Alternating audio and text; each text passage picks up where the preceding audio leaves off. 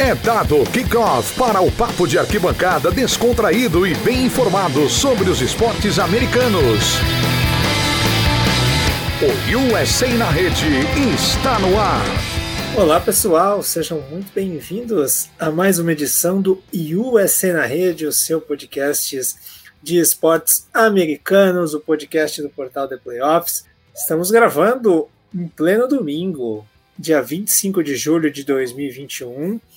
Essa é a edição 280 e não é porque estamos em meio a uma Olimpíada, todo mundo ligado nos Jogos Olímpicos de Tóquio, que a gente vai esquecer da nossa querida NHL. Vamos falar da, do draft, dos drafts, né, no plural que tivemos, o draft de expansão, draft de chegada do Seattle Kraken e também o draft normal dos calouros que foram selecionados, que acontece todo ano a gente vai debater sobre aí as principais escolhas, o impacto dessas chegadas na liga. Vamos falar aí bastante sobre esses assuntos que é, dão um norte aí importante para off-season da NHL. Comigo estão aqui nossos especialistas, nossos craques da opinião do hockey, começando com ele, meu querido amigo diretamente de Alagoas, meu querido Matheus Prudente. Seja bem-vindo, Matheus. Fala Miguel, fala Pedro, fala todo mundo aí que é, ouvindo. Muito obrigado por mais um convite aqui para participar aqui do Esse na Rede. E, cara, é, tenho muitas críticas a fazer sobre esse draft de expansão do, do Seattle. É, e também algumas, algumas críticas a alguns times, principalmente o tal do Montreal Canadiens, no draft, da, draft de, de entrada né, da NHL. Mas tem muita coisa para falar, então vamos embora. Vamos embora. Quem está com a gente aqui também é o Pedro, nosso querido Pedro, que, que está aqui conosco mais uma vez, estreou no podcast da Stanley Cup, está aqui conosco o nosso grande Pedro Sales. Tudo bem, Pedro? Ficou, você está revoltado também, como o nosso querido Matt? Fala, gente, boa tarde. Olha, é, um pouco. Eu, na verdade, eu, não, eu, também não gostei do, da equipe de Seattle, do que eles fizeram. E como o Matheus falou, a parte de, de Montreal merece diversas críticas, é uma coisa que a gente já tinha falado.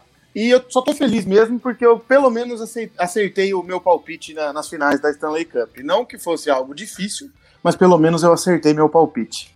Exato. Então já, já começou bem aqui é, essa jornada aqui com a gente nos podcasts de NHL. Então, os recados básicos antes da gente começar o debate. É, não esqueça de seguir a gente no agregador de podcast favorito que você gosta de usar. Procure lá por The Playoffs, que você tem todos, tudo ali à sua disposição. É, todos os podcasts semanais. A gente faz no mínimo dois podcasts por semana de esportes americanos.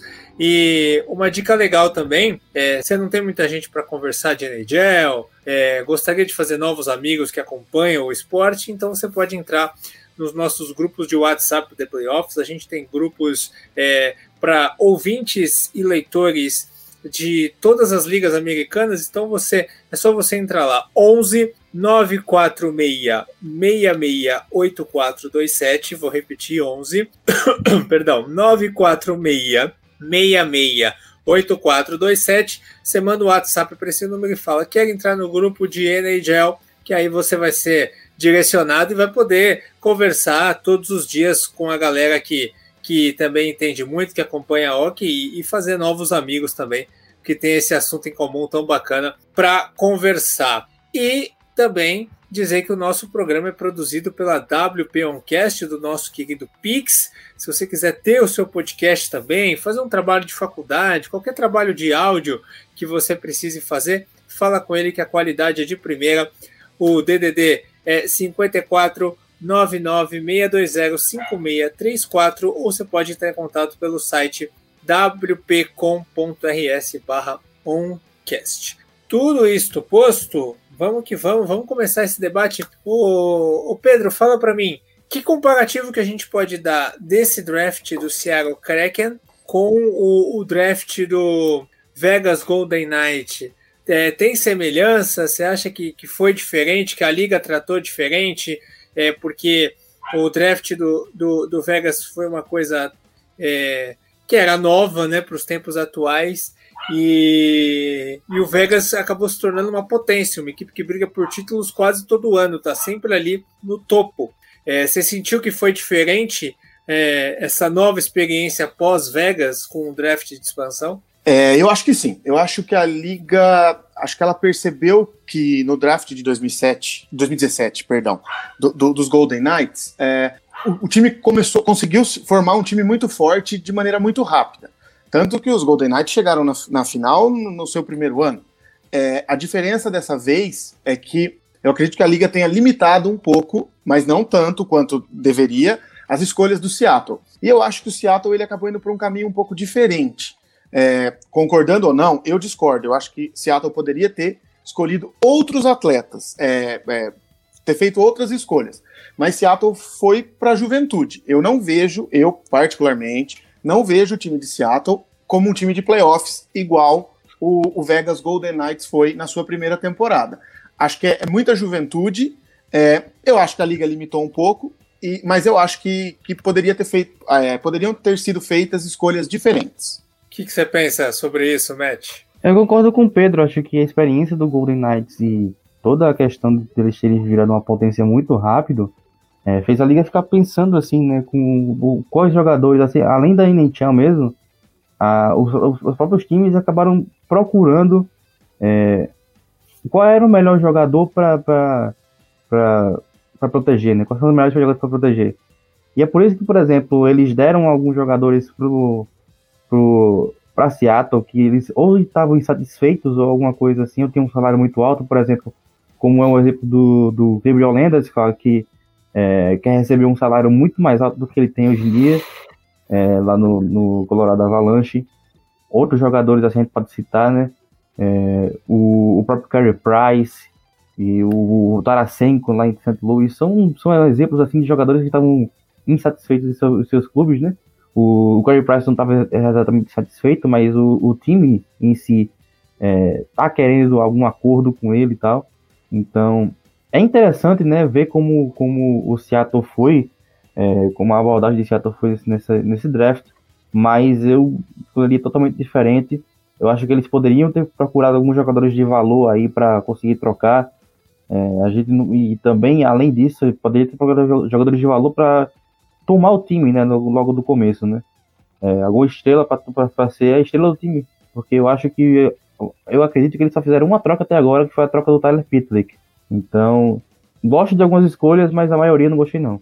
Falem para mim então, é, quais são as principais estrelas desse time? Tem alguns jogadores aqui que é, saltam aos olhos como conhecidos, né? Como Mark Giordano, estava no Calgary Flames, como Jordan Eberle, né, que por muito tempo foi companheiro lá do McDavid no, no Avalanche. Quem mais? Quem são as estrelas? Começa aí, Pedro.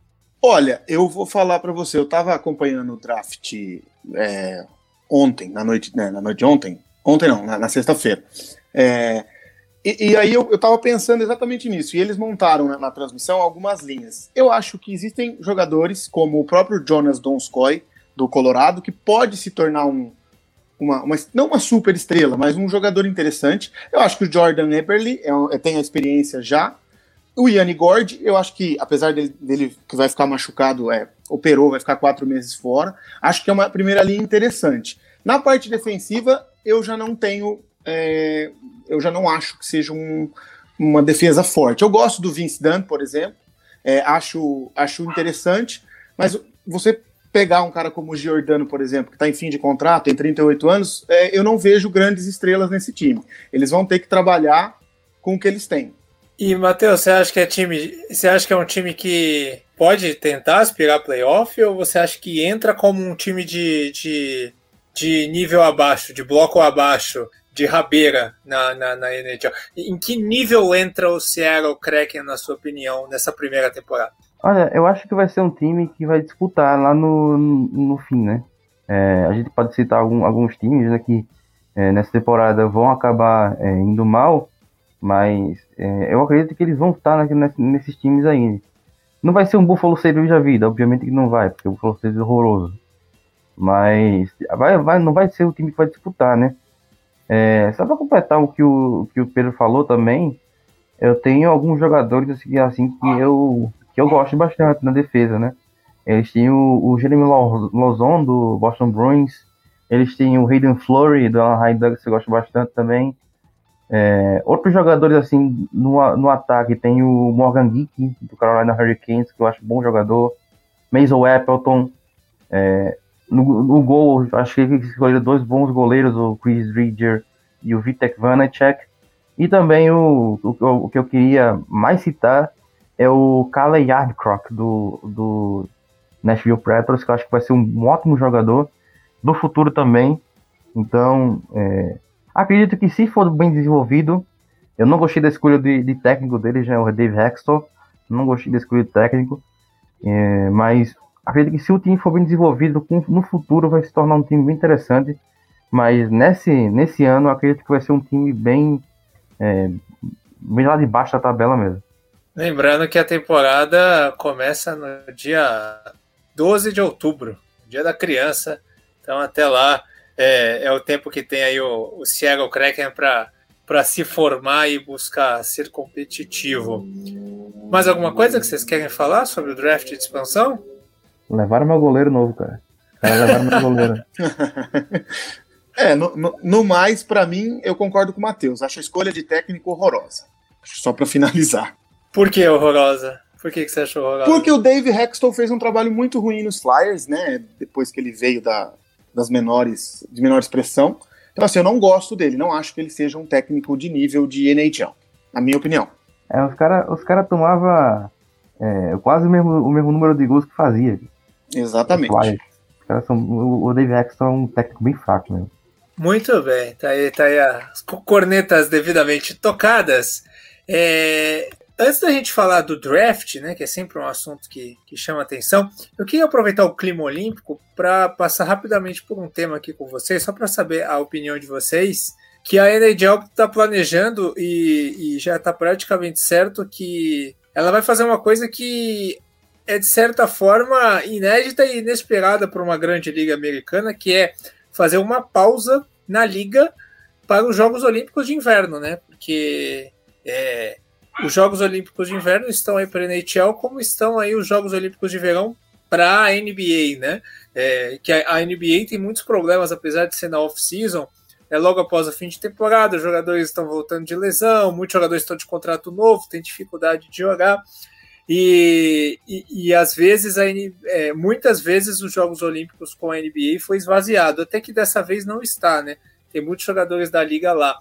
É, mas, e na NHL a gente teve muito esse problema, né, gente? Porque é, Olimpíada de Inverno é ali por volta de janeiro, fevereiro, sempre a, a temporada tá pegando e os times não conseguiam né, é, ser completos, as seleções, né?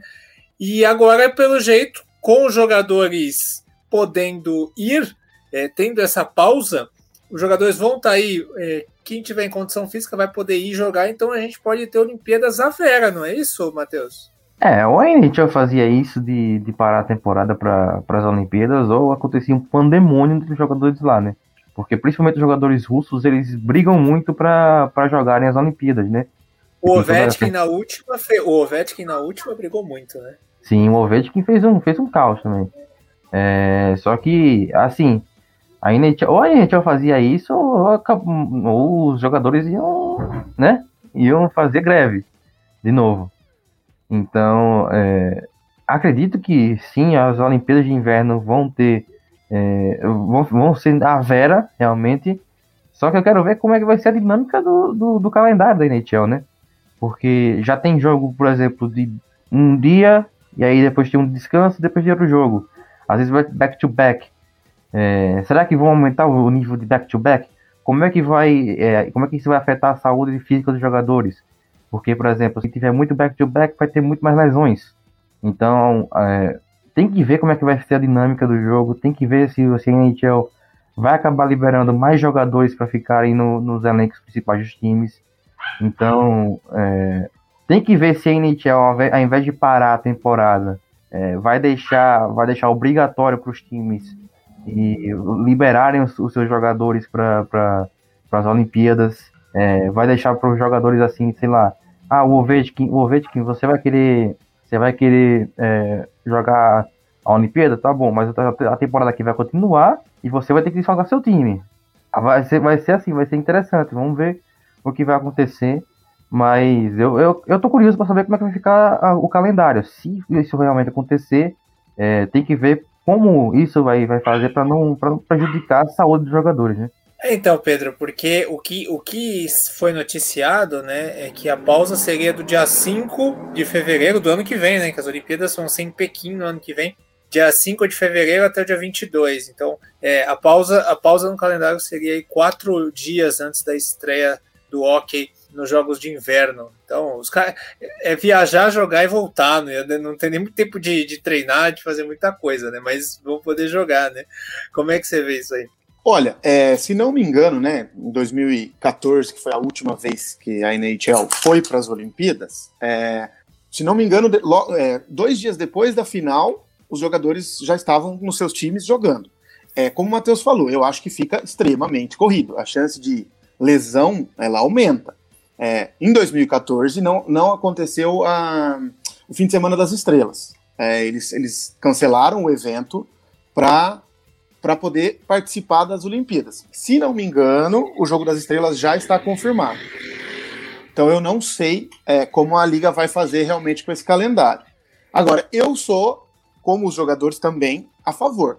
Você imagina, por exemplo, você vê um time do Canadá com o Conor McDavid, Nathan McKinnon, Sidney Crosby, é, ver, ver, todas essas estrelas. Acho que os Estados Unidos têm uma, uma geração jovem muito boa.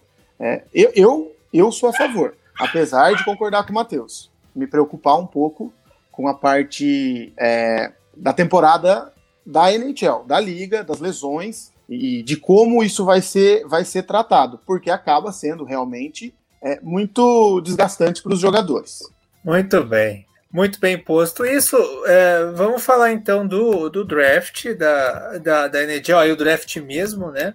É, a escolha dos calouros e que a gente teve aqui como top 5 o Buffalo Sabres, é, escolhendo o defensor Owen Power de, de Michigan. Top 3 vai para vocês para vocês analisarem. Depois a gente fala um pouquinho mais.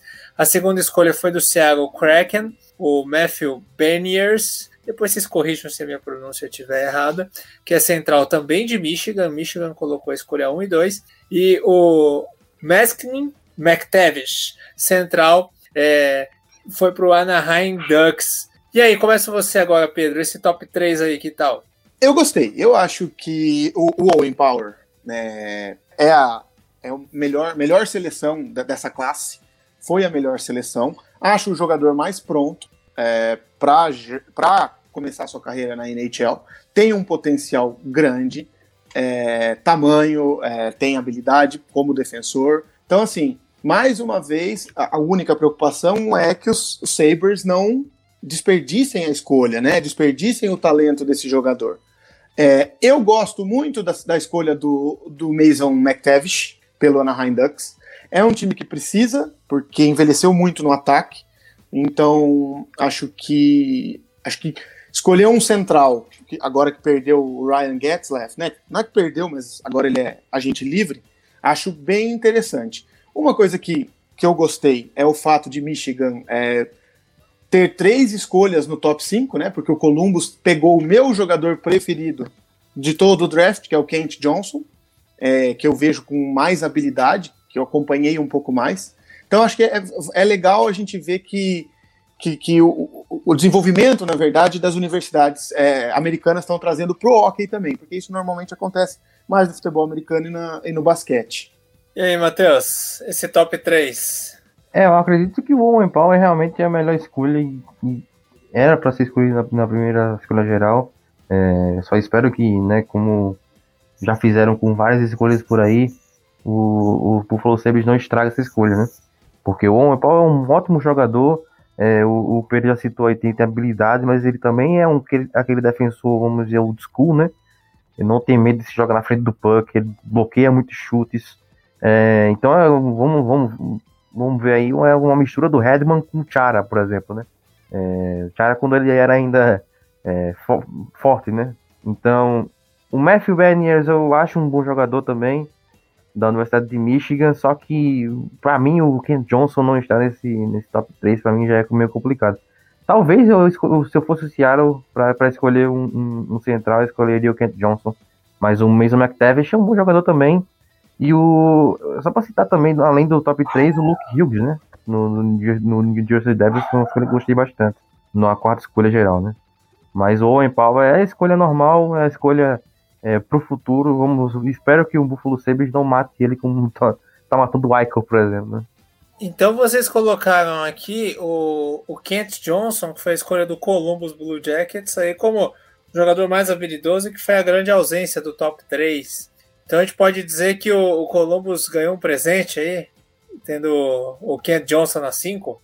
Eu acho, eu, eu acho, é, é o que a gente está falando, acho mais jogador, acho mais pronto e acho tem, tem muita habilidade. Muito bem. Então, completando o top 10, então, a escolha 4 foi o Luke Hughes, né? É, defensor pelo Devils, o Kent Johnson central pelo Jackets na 5, o Simon Edvinson, defensor, foi para o Detroit Red Wings na 6. É, na 7, os Sharks pegaram William Eklund, que é, que é left wing. O defensor Brent Clark foi para os Kings na 8. Na 9, o Arizona Coyotes pegou, na escolha via Vancouver Canucks, né, o, o Dylan Gunter, que é right wing. E na 10, o Tyler Boucher, é, que é right wing também, para o Iowa Senators. E aí, Matheus, o que a gente pode falar desse top 10 aqui? Além do Ken Johnson, que vocês já falaram, o que, que mais se destaca da escolha desses times? Olha, eu destaco primeiramente, como eu já, já falei, o Luke Hughes, né? O, é, ele é irmão do, do. Sim agora o nome. É Jack Hughes, né? Que tá lá no, no, no New Jersey Devils também. Que é o irmão dele, o irmão mais novo. E também é irmão do Quinn Hughes, que tá lá no Vancouver Canucks. Então, o Luke Hughes eu acho um bom jogador também. Tem um, tem um chute de foguete. Tem um foguete de chute, o Luke Hughes. Só que ele ainda é muito novo. Então, ainda vai demorar um pouco para ele entrar na liga, provavelmente. É, também gostaria de destacar o, o Dylan Ginter, né? Porque é, a, a, a, troca do Vancouver Canucks com o Arizona Coyotes já foi muito questionável, vamos dizer assim, né? Manda, o Arizona Coyotes mandou o, Oliver Ekman Larson e o, e o Garland lá pro, pro Vancouver Canucks e o Canucks mandou tudo pra, é, em troca para eles, né? Mandaram acho que três jogadores e a, a nona pick. É, mas eu gosto bastante da, da escolha do Dylan Ganter, então acredito que o, o Arizona Coyotes fez uma ótima escolha escolhendo o right winger, né? É, para mim são essas duas escolhas aqui. A gente pode citar também o William Eklund lá no, no, no Sunset Sharks, é um ótimo jogador, o William Eklund. Então, é, pra, mas para mim eu, eu, destaco principalmente o, o Genter e o Hughes. E você, Pedro? Olha, eu, eu gosto, apesar eu vi algumas pessoas, alguns estava lendo, alguns especialistas falando, mas eu gosto da escolha dos Red Wings do Simon Edvinson. Eu acho que, que os Red Wings têm para o futuro, claro, porque o Red, o Red, Wings é um time em reconstrução, eles têm bo, bons nomes na defesa para o futuro. Eu acho que, que é um time que, que, que tem é, prospectos interessantes para as próximas temporadas. Acho que, que, que. E uma que eu não gosto tanto é o Brent Clark, que o Los Angeles Kings escolheu. Não sei se entraria no meu top 10. Né? Não acho ele tão, tão completo ainda. Mas posso estar errado, né? é só minha opinião. Muito bem. Tem alguma coisa fora do top 10? Tem algum jogador fora do top 10 que dá para destacar como uma promessa, gente? Tem? Pensem aí. Alguém fora do top 10 que pode ser um, um jogador de destaque? Eu vou citar aqui o, eu vou citar aqui o Cole que tá no top, que, que foi pro oh, outra outro presente que o Columbus ganhou. É o Cole Sillinger, acho que foi na 12 escolha geral, o central do que foi pro Columbus Blue Jackets. Então o Columbus aí já ganhou duas presentes de graça, porque eu gosto bastante do, do Sillinger. E acho que seria uma escolha mais, mais saudável, vamos dizer assim, pro, pro Kings, se eles precisarem. Eu gosto da pique do, do Colorado Avalanche, o Oscar Olafson. É, tá longe de ser um jogador completo, mas ele vai ter tempo para se desenvolver, porque o, o Colorado tem um time já muito completo, muito pronto, então ele vai ter tempo. Eu, eu gosto dessa pique. Eu não gosto, o Matheus, imagino que o Matheus vai falar sobre isso, não gosto da pique do Montreal Canadiens, aí por outros motivos. Quer falar sobre o Canadiens, Matheus? Falar o quê, né, pô? O cara, o cara literalmente chegou e pediu para não ser draftado porque ele acha que o. o a gente tá falando do Logan Milo, né? É, Milo, não sei como que se fala exatamente. É, lá da Motor Canadian.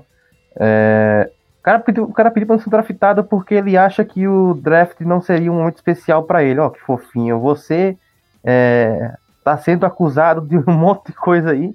É, assédio sexual e tudo mais, né? Pra invadir a privacidade de uma garota. É, então ele acha que o problema nesse, nisso tudo é o draft não ser especial para ele. Ah, meu Deus do céu. Se eu fosse falar exatamente o que eu penso aqui, acho que eu acho que acho que eu ia receber um processo, mas não, não vou, vou falar não, só vou deixar quieto aí, porque maluco imbecil, né? Pelo amor de Deus. E o Motel Canadiano, pior ainda por ter feito essa escolha é, questionável não, é burra mesmo, de ter escolhido um cara que é, deveria estar na cadeia, espero que um dia esteja. E também pediu para não ser draftado porque o draft ia ser especial para ele. Ah, que fofinho, né? Jesus Cristo. Pois é, né, gente? É incrível. É, é isso, então. Então a gente pode concluir que o, pelo que vocês falaram, o Columbus Blue Jackets foi o grande vencedor do draft? Posso, Pedro? Na minha opinião, sim. Acho que é o time que, que draftou um jogador que caiu no colo que tem o maior potencial, minha opinião. Mas acho que sim. É, o problema foi, o problema foi trocar o Ken Atkinson pelo Voracek, né? Aí é um, um problema bem complicado mesmo. Aí são outros problemas, outra escolha. Pelo menos conseguiu, é, é, ainda conseguiu trocar o Seth Jones. É, na minha opinião, conseguiu um jogador que tem um potencial legal e não vai precisar pagar o que o Chicago vai pagar para o Seth Jones. Agora, agora o, o, uma coisa que eles saíram perdendo também foi a troca do Pierre-Luc Dubois, né? E o é, parece que... Que não vai ficar, né? Não, é. Na verdade, não deve ficar, é. E também quando jogou, não jogou bem, não. O Tortorella odiou o Laine. Mas também quem é que o Tortorella não odeia, né? Então, e, e, é um técnico é que eu não gosto. É, é um técnico que eu não gosto, é muito antiquado. Já, já, já não deveria mais ter vaga como treinador. Muito bem. É isso, gente. Então, um resumão aí para vocês do, do, que de mais importante ocorreu nesse draft de expansão e no draft da, da NHL em 2021. Agora a gente é, espera né, pela temporada que se inicia daqui a alguns meses. Pedro, brigadão, hein, cara? Show de bola a sua participação de novo. Muito bom. Aprendemos muito mais uma vez e até a próxima. Valeu, gente. É, até a próxima. É isso aí, Matheus. Cuidado aí, compra um guarda-chuva aí, meu querido. Tá chovendo demais aí. Não, tá chovendo horrores, cara. Minha cidade tá complicada. Muito obrigado, Miguel. Muito obrigado, Pedro. E roubaram meu goleiro, cara. Meu goleiro foi titular. novato no passado. O, meu goleiro novato no passado foi roubado nessa temporada pelo Seattle Kraken. E eu acho que ser reserva lá, o Vitek Vanat, que vai ser reserva do Chris Bridger. Acho que foi a única, a única posição que eu gostei exatamente de todas as escolhas do, do Seattle Kraken. Mas Vamos esperar ver como é que eles vão, vão é, jogar nessa temporada. Espero que não tenha nenhum time de, de, expansão na NHL por pelo menos uns 10 anos, porque já, já, já bate jogador roubado já. É isso, gente. Esse programa foi produzido pela WPOncast. Entre em contato com o Pix, wpcom.rs barroncast e faça também o seu, seu podcast, sua produção de áudio de alto nível. E não se esqueça de acompanhar é, todos os dias as principais notícias em língua portuguesa sobre a NHL em theplayoffs.com.br. Grande abraço e até a próxima. Tchau!